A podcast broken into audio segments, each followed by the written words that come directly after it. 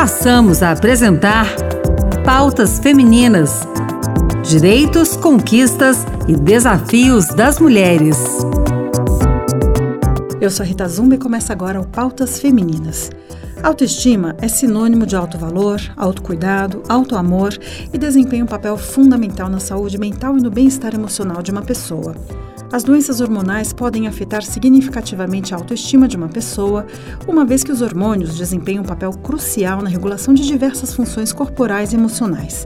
Desordens hormonais podem causar flutuações de humor, fadiga, mudanças na aparência física, ganho de peso, entre outros sintomas que podem influenciar negativamente a percepção que alguém tem de si mesmo.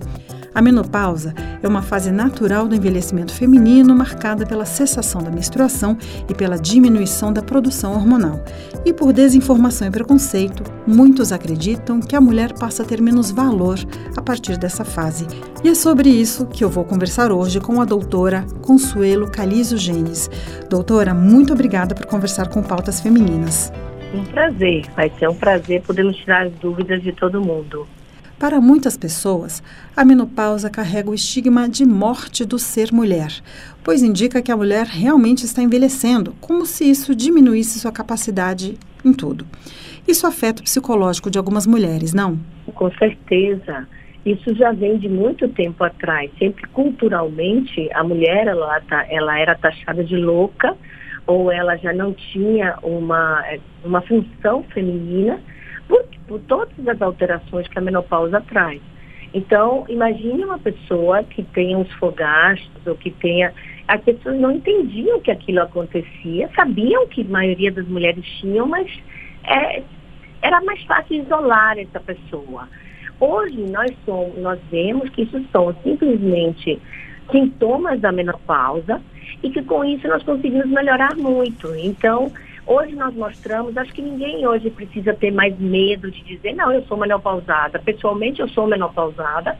E fica assim, hoje você não precisa mais ter medo de nada. Você pode melhorar os seus sintomas. E isso vai lhe fazer com que você tenha uma vida normal, que é maratonista. Acabou de sair uma maratonista daqui, é, que tem 61 anos. É, você pode ser maratonista, você pode ser velejadora, você pode ser aquilo que você quiser, porque hoje nós realmente já estamos mostrando ao mundo de que as mulheres menopausadas elas não deixam nada a desejar em momento algum em qualquer mulher. Quando é necessário, nós temos, nós usamos tecnologia para melhorar. Então usamos hormônios, melhoramos os hormônios dela para ela não ter tantos calores, para ela não passar por muitos, que eu posso dizer assim, vexames, né? Que antigamente se tinha. Então você estava numa, numa sala com ar-condicionado, você ficava toda molhada de suor. As pessoas te perguntavam, meu Deus, você está suando, você está bem? Então hoje você não precisa estar passando por essas alterações. Não precisa estar tendo relações sexuais com o seu parceiro morrendo de dor. A sociedade mais do que nunca cobra uma juventude, uma perfeição que, no fundo, nós sabemos que ninguém tem, seja homem ou mulher. Qual o limite entre o saudável de se cuidar para ter uma velhice boa e tranquila, sem problemas de saúde, e a busca pela juventude eterna? A terapia hormonal, ela pode ajudar? O que muda? O que melhora na vida de uma mulher quando ela começa a fazer uso de hormônios? A diferença entre o remédio e o veneno é a dose. Então, assim, você me diz, não, nós podemos utilizar os hormônios, são extremamente necessários, os suplementos também, né? Hoje, cada vez nós sabemos que quanto mais nós envelhecemos, mais proteína nós necessitamos. Então, por um exemplo, é, o whey protein, que era usado muito na, no paciente jovem para ele malhar, hoje se sabe que quem realmente seria maravilhoso é no idoso porque ele precisa ganhar essa massa muscular e essa absorção de proteína que ele não tem tanto.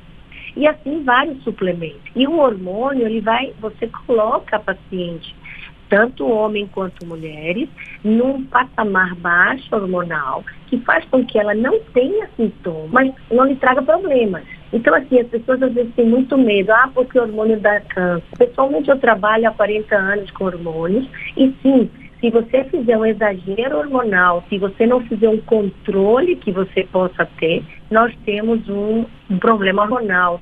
Qual a forma de detectar a quantidade de hormônio ou a dosagem que tem que ser feita para cada pessoa? Existem as dosagens hormonais e eu sempre brinco com minha paciente que a gente tem um brilhante na frente, um diamante, que eu preciso ir lapidando a depender da resposta dela à droga. Então, não é só a dosagem hormonal, porque existem pacientes que têm uma dosagem muito baixa e vão responder diferente a depender do receptor que esse hormônio ocupe. Vou fazendo é, testes terapêuticos e vou usando alguns remédios todo tratamento ele tem um exame hormonal que ajuda, precisam ser feitos todos os exames da mulher que são normalmente levam anualmente, ela deve fazer. E aí complementamos com a nossa própria experiência e com o que a paciente também deseja. Qual o feedback que a senhora tem, qual o retorno que a senhora tem das pacientes em relação à medicação que elas passam a tomar? Porque muitas vezes eu imagino que as mulheres cheguem no consultório com medo de tomarem hormônio,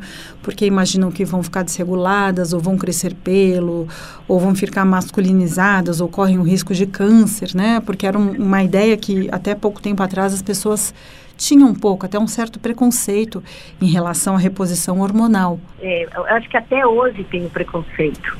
A gente precisa realmente mostrar para os pacientes e dar confiança a elas. Tem pacientes que são muito sintomáticos e aí elas se sentem depressivas, com dores no corpo, com calores, com ardor a, a uma relação sexual, sem libido, sabem que gostam do parceiro, mas não estão com vontade de estar com ele. E aí você faz uma dosagem hormonal pequena e, e, e olha ela como um todo, e aí ela faz assim, nossa, Consuelo, eu voltei a ser o que eu era. Eu me sinto bem, eu tenho libido, eu tenho vontade de fazer as coisas. Eu não tenho mais um processo depressivo de ficar na cama, eu estou malhando. Eu vou lhe usar uma outra frase que até a paciente ontem, nós, nós fizemos uma publicação no Instagram da clínica, e ela botou assim, não sabe como eu renasci. Então, eu acho que a maioria concorda que é um renascimento, em especial as pessoas que têm muito, muita sintomatologia. Aí, então, você muda a vida da pessoa. O homem, digamos assim, foi feito para durar numa média de 60, 50, 60 anos. Essa coisa de ganhar 70, 80, 90, são, isso foi muito da raça humana, né? Ela não era para viver tanto.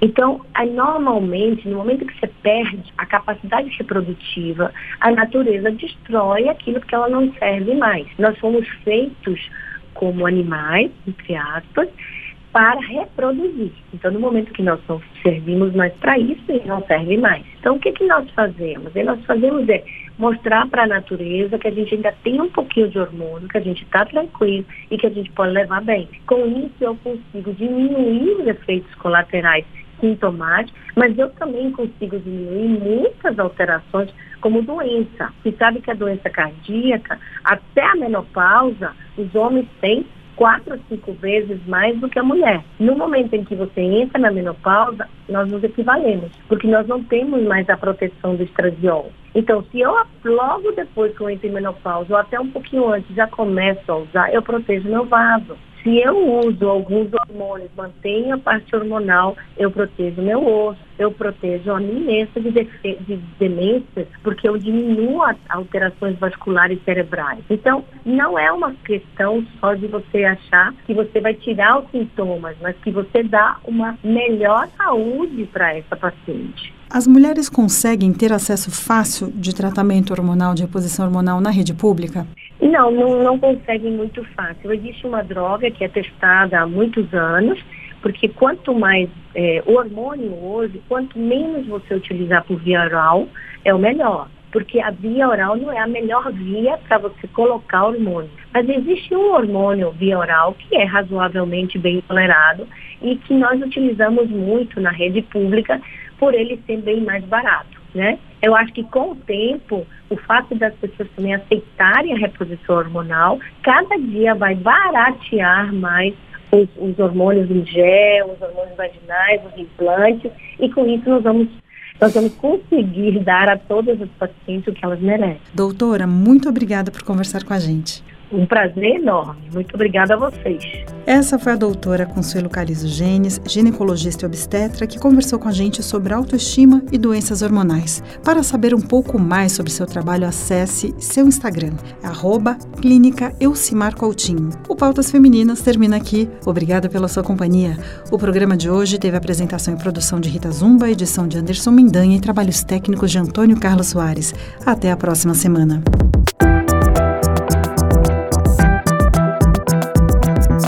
Acabamos de apresentar Pautas Femininas. Direitos, conquistas e desafios das mulheres.